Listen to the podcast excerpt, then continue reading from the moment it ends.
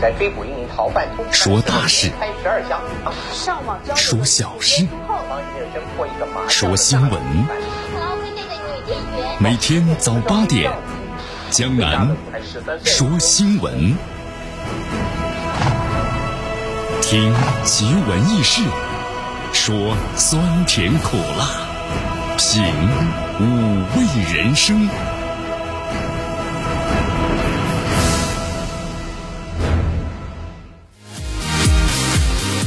欢迎大家来到江南为大家所带来的江南说新闻。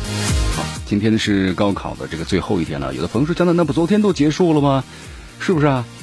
呃，更更有说不是前天都结束了吗？怎么今天第四天了啊？第四天了。好，咱们中国这个高考在实行这个改革，比如说北京啊等一些这个城市呢，他们就实行的是这个四天的考试啊，最新的高考的规则。说今天呢是这个最后一天，有的地方。之后的话就开始进入这个阅卷的程序了，是不是？怎么填填考这个呃高考的志愿呢？等等等等。哎呀，这是最紧张的时刻。好，高考呢，我们说是人生当中啊，咱们所必须要经历的一道。哈，但是呢，我们说了，它不是人生的一个终点。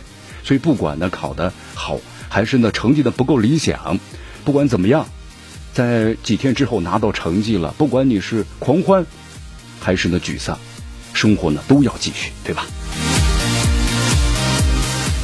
好，我们来关注一下今天的天气情况。今天的最高温度呢下降了二十七度，最高温度最低温度呢二十二度。今天呢有这个雨啊，西北风一级，空气指数呢挺好的，有四十一。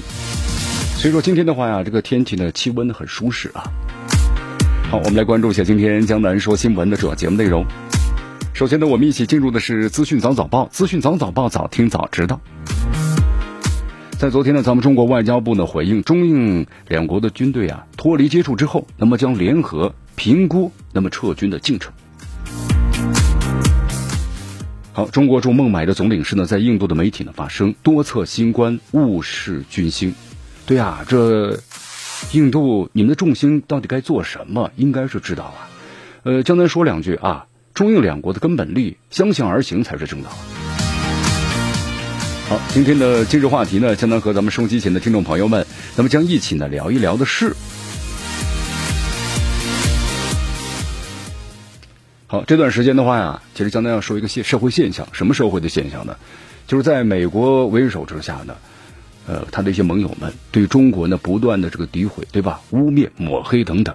其实有这么一句话是这么说的：如果你们把中国视为敌对的国家，一切后果那么将要自负啊！这句话怎么去理解？那么其中又背后有怎样的故事？欢迎大家关注我们今天的今日话题。好，大话体育，参赛的混战国脚们将经历三个月的地狱的赛程啊，三天一场呢，据说已经是成为常态了。好好锻炼一下吧。哎呀，扎心啊，怎么了？吴磊呢降级之夜，韩国又一妖人登陆这个五大联赛，哎，有点羡慕嫉妒恨呢，是吧？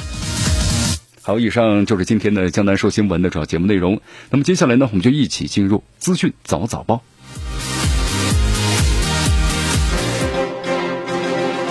时政要闻、简讯汇集、热点评说、资讯早早报。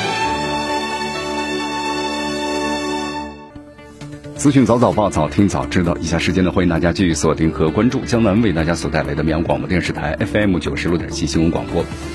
好，我们首先关注一下昨天咱们中国外交部例行记者会啊，有记者就提问说，根据这个知情人士的消息啊，在中印两国的军队呢，从中印边境啊西段完成了脱离接触之后呢，双方将举行联合的这个核查。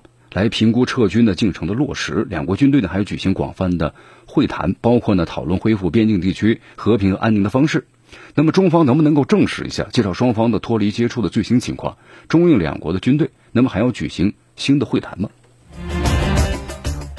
咱们中国外交部的发言人呢赵立坚啊这样答复，就是关于中印两国边防部队啊，现在呢是根据呢军长级会谈所达成的这个共识，在中印边界。西段呢，就是加勒万河谷地区，已经是采取了有效的措施，脱离了一线的接触，双方都后撤了。那么中印边境的局势总体是稳定的，趋向了缓和。双方呢将继续通过军事和外交渠道保持呢沟通和对话。那么同时举行新一轮的军长级会谈，包括呢中印边境事务的磋商，包括协调工作会议的机制啊，等等等等等等。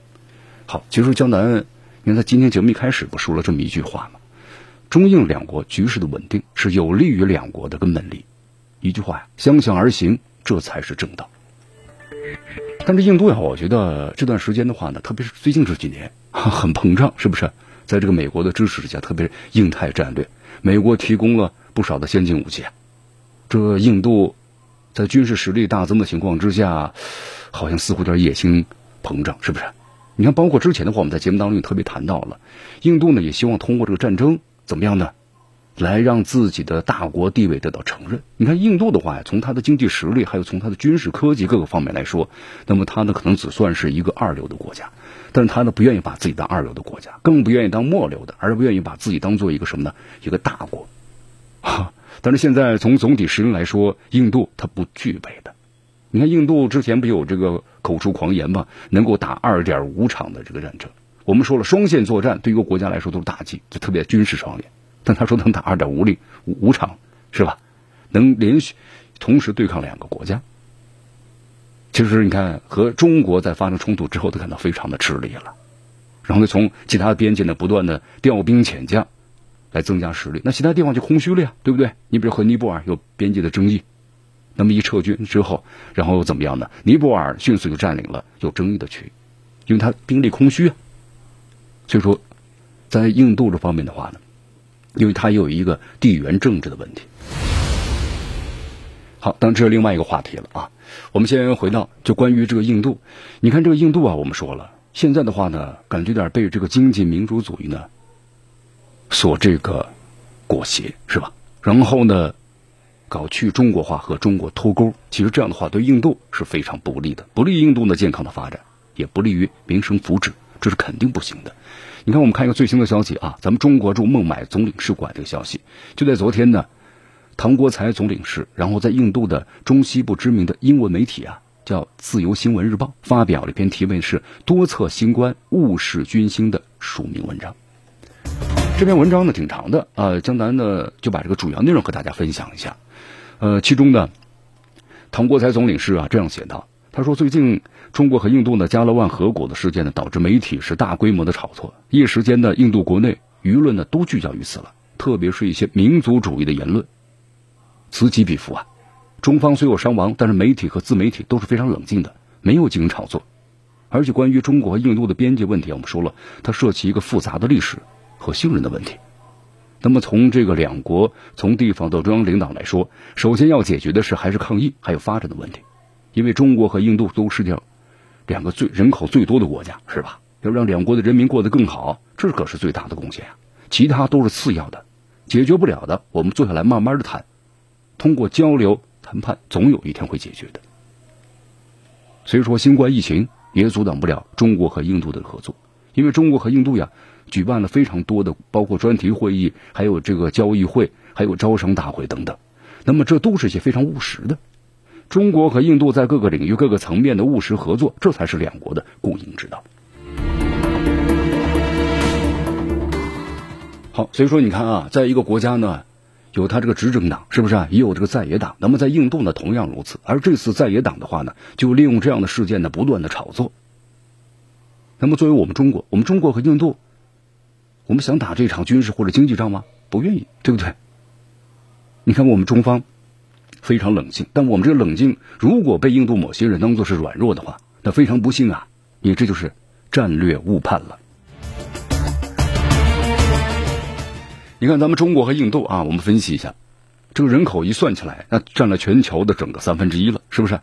是全球最大的两个新兴经济体。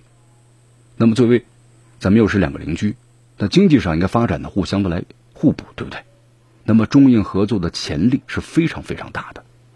但是有些有一些国家，既得利益者最担心就是中国和印度的携手，他们最不想看到的是什么？就是中印不和，永无宁日。所以说呀，咱们如果咱们固守中国和印度的单向思维，那可能就会迎合某些人的需求，对吧？导致双输了。那么如果中国和印度呢，是携起手来共赢的格局，那用一个声音说话，全世界都会认真的聆听的。对，你看，啊，这个唐领事说的非常的好啊，是不是？你看中国和印度，我们说都有智库，我们有媒体文化，有思想，那应该做什么呢？其应该做的加强沟通，解放思想，携手共进，这才是正道啊，而不是呢发生这样的纷争，啊，这是肯定的。那么同时，你看上海和孟买是中国和印度呃最大的城市，那么两地的友好合作，讲好新时期的双城记，这都具有的历史的标杆作用啊。所以说，在这个印度的话，被这种经济民族主义所裹挟的话，你看搞什么去中国化和中国脱钩了，有利印度的发展吗？不，肯定是大相相反的，对吧？不利于民生福祉，也不可行。任何人为改变或者破坏中国和印度近一千亿美元双边贸易，那互惠合作的企图都是和这个历史和人民的愿望背道而驰的。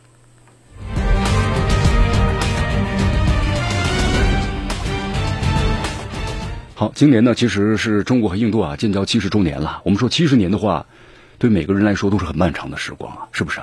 千年文明面前，那就是短短的一瞬间。中国和印度，我们说了，也都是文明古国啊。现在又是年轻的新兴国家，充满了生机活力，对不对？你看，天人合一，人和自然和谐的发展，这是咱们中印传统哲学的共同的主张啊，是不是？所以说，应该是双方携起手来啊，造福两国人民和世界人民，引领构建呢人类命运共同体。但是现在你看，印度的政府啊，有些危险的举动啊，那么正在把印度呢，特别是因为印度的中产阶级现在逐渐多起来了。但这就是一个发展的好的苗头啊！但是现在的话呢，你看，印度渴望发展、渴望振兴的梦想，反而呢被带偏了，一步步的带进了深渊。如果是这么去做的话，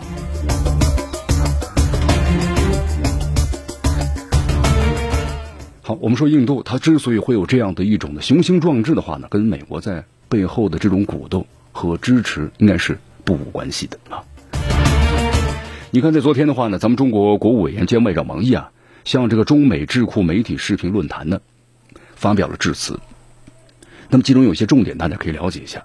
就是王毅称，希望呢美方要构建呢更加客观冷静的对中国的认知，制定的更为理性务实的对中国的政策。那么这才符合中美两国人民的根本利益，也顺应了世界各国对中美双方的期待。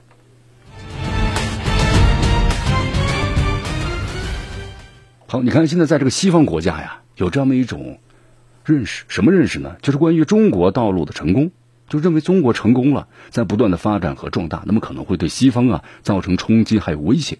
那么这个说法不是事实，其实我们中国呢也不认同啊。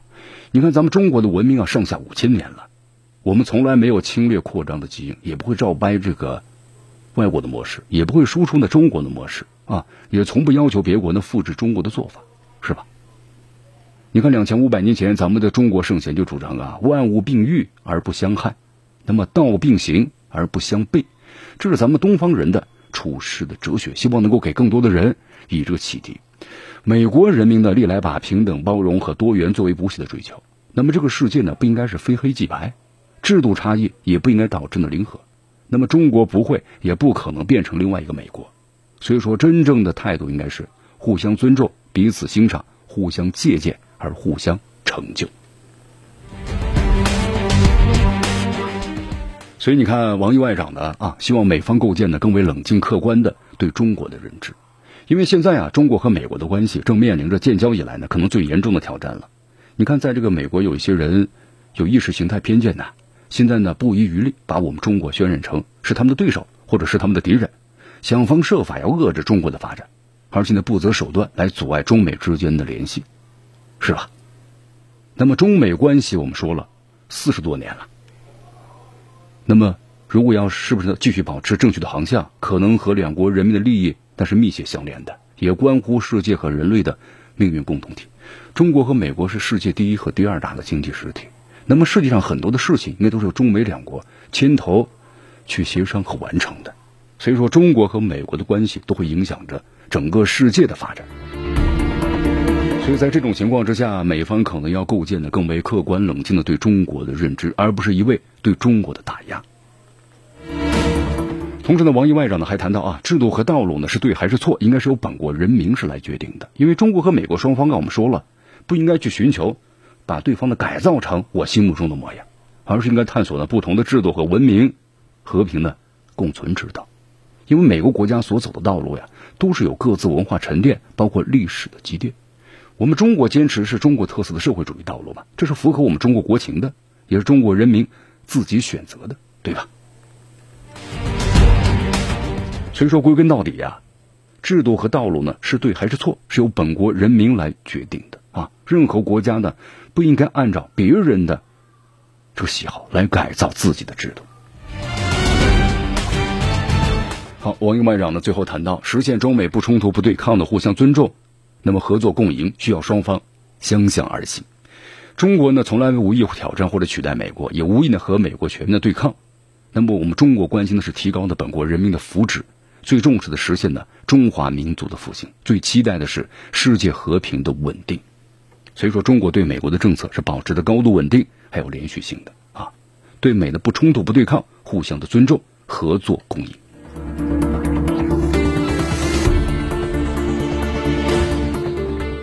好，你看王毅外长呢还谈到，美国国内有人提出啊，说过去几十年对中国的接触政策呢失败了，美国在对华的合作中啊是吃亏了。这种说法呀，其实不尊重历史的，也不符合历史，因为中美两国二战时是并肩作战的盟友，上个世纪七十年代，那么双方在彼此尊重不同的制度前提下呢，重新打开了建交大门，对吧？两国对话，你看。这么几十年走过来了，走到了今天，这是几代人的政治智慧和不懈努力啊。那么建交四十年的时间，中国和美国充分的发挥了优势，优势是吧？互补的优势，形成了现在的相互融合的利益共同体。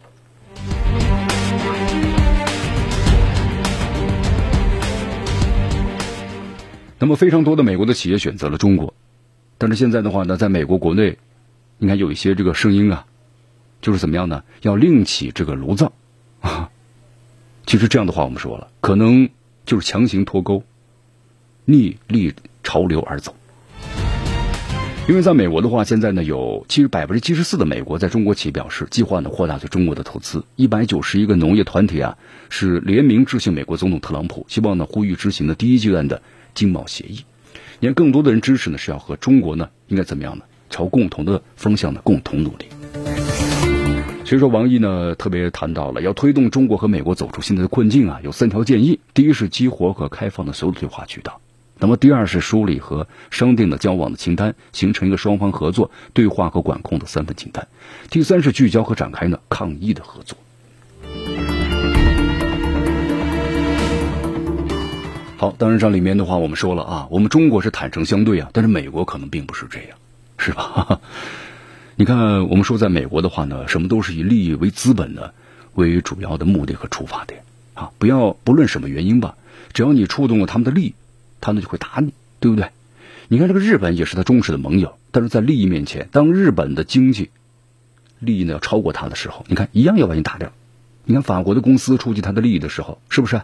他一样的也把他给拿下来了，就类似于咱们中国的华为一样。所以说，在这里的话，我们相信咱们的中国啊。一定会有巧妙的办法去有效的解决这样的冲突的啊！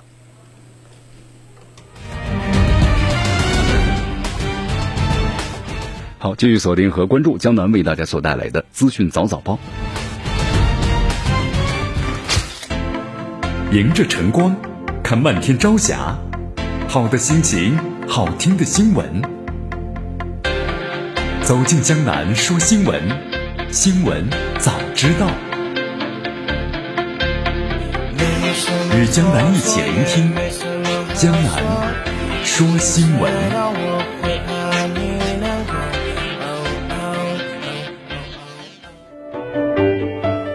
好，继续回到江南为大家所带来的资讯早早报，资讯早早报，早听早知道。我们继续关注呢下面的消息。哎呀，你看这美国呀，对吧？我们说了，中国和美国世界最大的。经济实体和第二大经济实体啊，如果中国和美国携起手来的话呢，对整个全球的经济的发展和人类命运共同体的建设，它具有巨大的这个历史意义啊。但非常之遗憾，这美方呢总是要背道而驰啊，保持着一贯的这种冷战的思维，对中国的这个发展呢，他认为是对他是一种这个威胁，对吧？你看近一段时间的话呀，这美国在整个的新冠疫情期间，不断的是抹黑于中国。那么同时近段时间的话，同时在这个军事上，你看。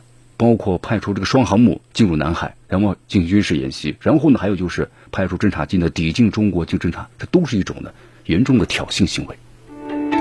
你看，我们来看一下啊，最近这个美国侦察机呢连续被曝啊，近日对中国沿海呢实施了抵近的侦察，对吧？飞到了咱们这个广东海岸，只有呢九十五点最近的时候九十五点七公里的位置。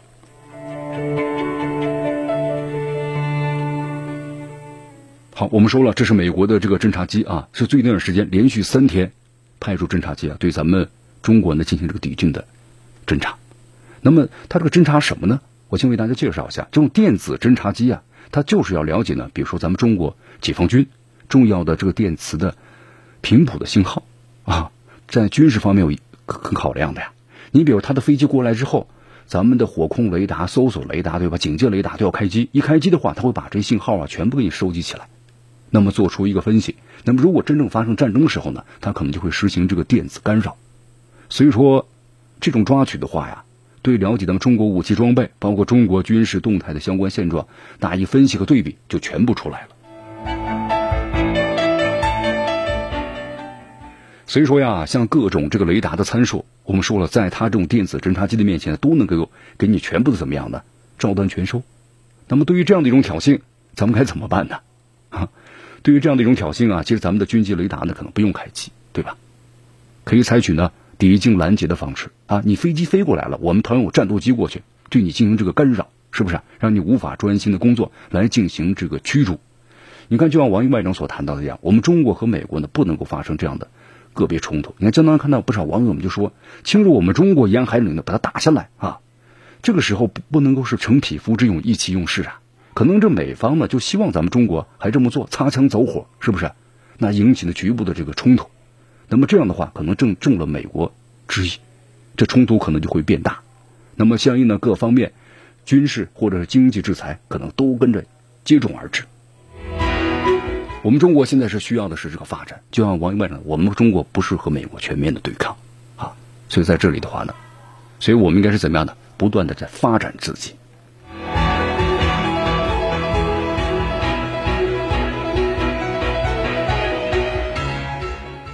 好，我们再来关注下面的消息啊。在昨天呢，接受这个多伦多星报采访的时候啊，咱们中国期待呢，加方要从自身利益上还有相关的这个是非曲直出发，就是为尽快的妥善和解决中国和加拿大关系的发展的障碍上呢，尽早的做出正确的判断。你看看这段时间的话呀，这个加拿大那么对在中国的一些态度和这问题上发生了很大的转变，对吧？我们说了，包括这个孟晚舟的事件，孟晚舟的事件是目前的中国和加拿大关系的一个症结所在，因为咱们中国从一开始就认为嘛，这个事件呢不是单纯的一个司法案件，它是一个政治事件，它是这个美国一手炮制的打压中国高科技企业的严重的政治事件，对吧？加方是充当了帮凶，就像当年这个美国打击这个法国的公司呢也是一样的，但是在那个时候，法国你看就沉默了，是不是？因为他没有实力和这个美国对抗。那么这次加方呢充当了帮凶，那么同时在之后的话呢，关于中国香港地区国安法的这个呃确立，那么同时在加方呢也开始呢发表了这个不同的这个言论，对吧？进行这个诋毁。你看现在的话，香港的股市稳定下来了，香港的经济还有工商界人士表示，香港国安法的确立是提振了国际社会对香港的信心，对香港保持整个良好的环境。那是具有呢重要的意义的。好，今年的话呀，你看也是中国和加拿大呢建交五十周年了，所以咱们中国呢还是希望，加方从自身利益，还有就是事情本身的是非曲直出发，也希望双边的关系重回正轨。你看，我们说这个分析一下啊，加拿大呢，因为这个地缘政治呀和意识形态，它和美国是很非常亲近的，所以说就成为这个美国的我们说了，因为这个帮凶了，是吧？那么现在呢，看所作所为、所言所谈，基本上都是在咱们中国的对立面。那么这加方如果一错再错、愈行愈远的话，必然会自食恶果的呀。那么最终是会搬起石头砸自己的脚。好，这里是江南的为大家所带来的资讯早早报，资讯早早报，早听早知道。来继续锁定 FM 九十六点七绵阳广播电视台新闻广播。我们再来关注下面的消息啊！现在距离这个美国大选还有不到四个月了，对吧？十月三号，美国总统特朗普的竞选团队啊，最近一段时间的话呢，那是不遗余力，是不是啊？全力开火，啊，打击这个竞争对手的拜登啊。近期更是把这个矛头啊对准了拜登的年龄。你看，特朗普今年是七十四岁了吧？啊，投资数百万美元在媒体上呢投放广告，诋毁这个拜登。这广告内容啊，简单看了一下，就是说你拜登你年纪太大了，七十七岁了，不适合当总统啊啊！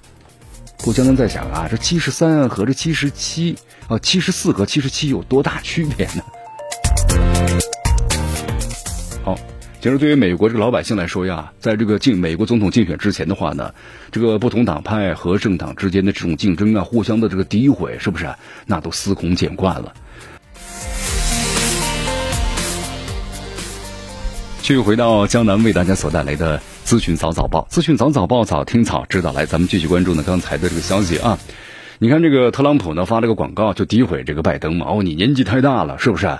哎呦。据说到这个年底的话呢，拜登不是不是七十七了，是七十八岁了啊！如果他当选为总统的话呢，已将成为是美国历史上年纪的最大的一位总统了。好，呃，据说美国有这么一项这个调查研究啊，说美国总统长寿呢和健康的这么一个研究称，拜登有百分之二十一的可能性无法完成的四年的任期，就是年纪呢太大了。其实你看这个特朗普的话呢，也就比他小了三岁嘛，是不是？都是超级的老龄者了啊。但是呢，我们说了，可能在这个岗位上呢不太一样，这个人呢肾上腺素呢是大增，是不是？可能他们的预期寿命将会大大超出呢普通人的平均水平的。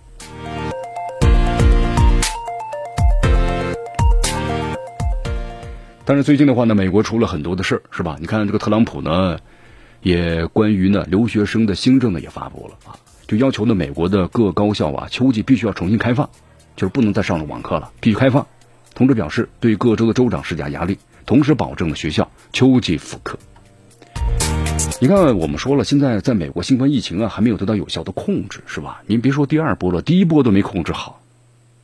那么现在美国政府呢，突然就是发出了这么一纸呢留学生的这个签证的紧缩令，就要求啊从秋季开始，只要是参与网上课程的国际留学生，那么都被驱逐出境。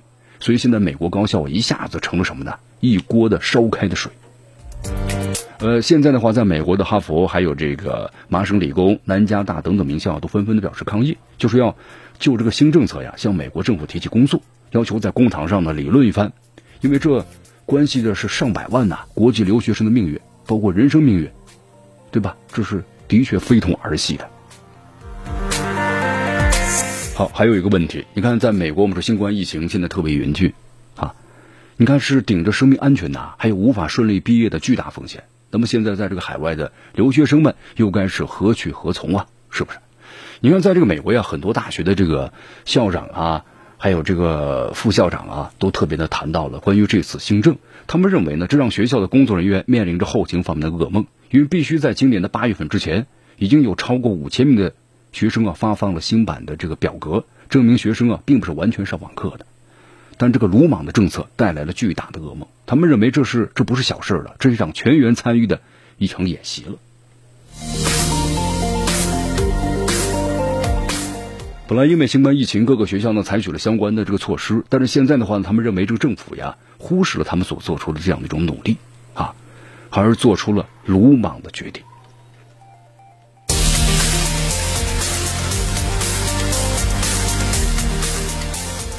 好江南在节目当中也做出了分析，因为现在呢，你看各国留学生啊，在美国各个大学当中所占的比例是相当高的啊。那么，同时这些留学生的话呢，也为这美国的经济做出了巨大的贡献。那么，特朗普他为什么会这么做呢？就是要出这么一个新政的，基本就把留学生都给赶走了啊。其实呢，我们说了，从短期来看的话呢，你看他把留学生赶走了，必然会留下更多的学位。那么这学位就由当地的学生来填补。那么这样的话呢，让美国更多的孩子们上大学。啊，对吧？那么这对当地老百姓来说是件好事儿，但是长期来看的话，我们说一个国家不断的发展，特别是个大国的话，它是需要一种什么包容和交融的和交流的。那么没有这种包容和交流的话，这个国家的发展必然就会滞后或者是停步不前了。啊，所以说长期来看，对美国的损害是非常非常大的。美国之所以能够发展的话，就是因为呢，能够融合或者是包容。对不对？你看，在美国的话呢，你是理工科的啊，这样的理工科的这理科的人才去了，那给你发绿卡呀，就说明美国对人才的这种渴望，科技人才的渴望。但如果现在这样的政策，你没有这种交流和包容的话，你美国怎么去发展呢？所以说现在我们说了，世界格局呢在发生变化，但是在美国，这种冷战思维好像还是主流。国和国之间，我们说了，应该是以呢多边关系拓展、合作为主，是不是？全球政治、经济、文化一体化，这个交流肯定在以后越来越明显了。所以说，在美国现在所作所为。在滚滚的历史潮流面前，如果你要倒行逆施的话，只会被历史碾成碎片的。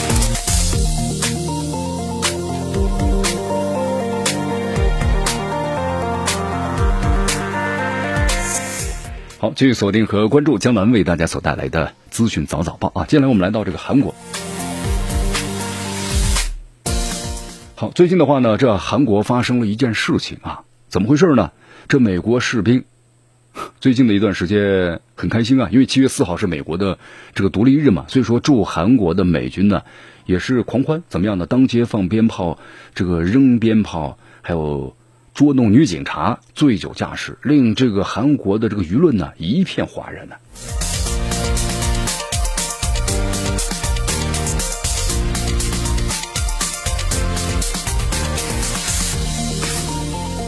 好，你看，在这个韩国的这个釜山啊，韩国警察和美国大兵呢出现了对峙。那么根据这个警呃，根据这个媒体的报道呢，当天大约是有两千多名的外国人，大部分都是美国呢驻这个韩国的这个士兵，然后在这个海滩边呢这个狂欢。你看，韩国警方呢前去处理了，对吧？这个还有把这个烟花呀对着这个大楼释放，那惊吓了当地的民众啊。所以说，警方也赶到了。赶到之后的话呢，但是这韩国警方可能处理这样的国际的。事件的话，特别国际人士的话呢，心有余悸而力不足啊，心有余而力不足这样一种感受啊，是不是？你看最后的结果是什么呢？仅有一名在警察面前呢向人群扔鞭炮的大兵，因为涉嫌是违反了轻犯罪处罚法被处理，然后呢没有被拘捕，也没有被关押，呃，就罚款了三百元人民币啊，就合着三百元人民币啊，五万韩元嘛，一万韩元大约值人民币是六十块钱啊，算下来就三百元，罚款之后获释了。那么，另外一名醉驾的大兵呢，也是呢，只接受了调查了事啊了事。所以这事出来之后的话，你看这韩国警察民众们非常的不满意，认为他们如此的敷衍应对。好，我们在这里说一下啊，你看为什么会有这样的一种结局呢？这美国的士兵如此的大闹，完全不顾韩国当地的这个法律，是吧？没有这个法律的这种困扰了，我想随心所欲，该做什么就做什么。其实这里面呢，你看韩国的媒体也谈到了驻韩美军的地位协定。就是是韩国惩罚美军的这个绊脚石，因为这是不平等的协定。你韩国警察面对犯罪的美军束手无策。为大家介绍一下啊，这个韩国和美国呀，就是驻韩的美军地位协定啊，是一九六六年签订的，第二年生效，修订过两次，但是其中啊有非常多的不平等的这么一些协议啊，有哪些呢？你看，根据协定啊，只有当美军犯下了杀人、强奸、贩毒、殴打致死。十二种恶性罪行的时候，韩国警察才能够对其进行这个拘捕，啊，而且不必而不必先交给美军。那么另外就是美军执行公务时发生犯罪事件的审判权归美军，韩国的司法机关呢是无权过问的。你看他这次在这个釜山，那么他就属于聚众呢哄闹扰乱公共的这个秩序，对吧？他又好像和这个杀人的什么强奸贩毒呀不太一样，没有不在包括事儿。所以说，这韩国的警察，那你没办法。没有这个权利去审判或拘捕他们。好，这份协定的话呢，让驻韩美军，你看一分析就获得了一个超然的法律地位，是吧？你看，二零一七年，美国在韩国境内犯下的杀人、抢劫的暴力行为，有百分之八十一点三没有被起诉，而且免去了刑事惩罚。而且这两年的话呀，这种情况就是刑事犯罪，美军驻这个韩国的人员呈上涨的这么一个趋势啊，你看。所以说，你看韩国的法律专家们也说嘛，这个条款的话阻碍了案件的快速调查，而且严重威胁到了韩国市民的安全，也破坏了韩国的专属的刑事的裁判权，很难根绝美军的犯罪。你看，如果要是这个，就是专家们指出啊，如果像警察扔鞭炮的事情发生在美国，这个人肯定会立即被逮捕的，而且有可能还被当场就给击毙，是吧？好，你看这个美军士兵大闹这个釜山事件呢，发生三天啊，驻韩的美军司令部呢终于发生了。发生之后呢是这么说的：说这个士兵啊，他们的冒失行为给釜山人民带来了不便和困扰，深感遗憾。你看到没有？是深感遗憾，而不是呢表示道歉。你看根本就没有道歉的意思。好，目前的话呢，韩国网民们已经在青瓦台的官网发起了请愿，要求是严惩涉案的美军。好，以上就是今天的资讯早早报的全部内容啊。那么接下来我们就进入今日话题。今日话题啊，咱们谈一谈。那么最近一段时间呢，有一些国家随着别国呢随风起舞，是不是？好，把中国呢视为敌对的国家。那么咱们中国也发言了，如果你们把中国视为敌对国家，一切后果自负啊。那么这句话呢，怎么去理解？背后有怎样的故事？关注我们今天的今日话题。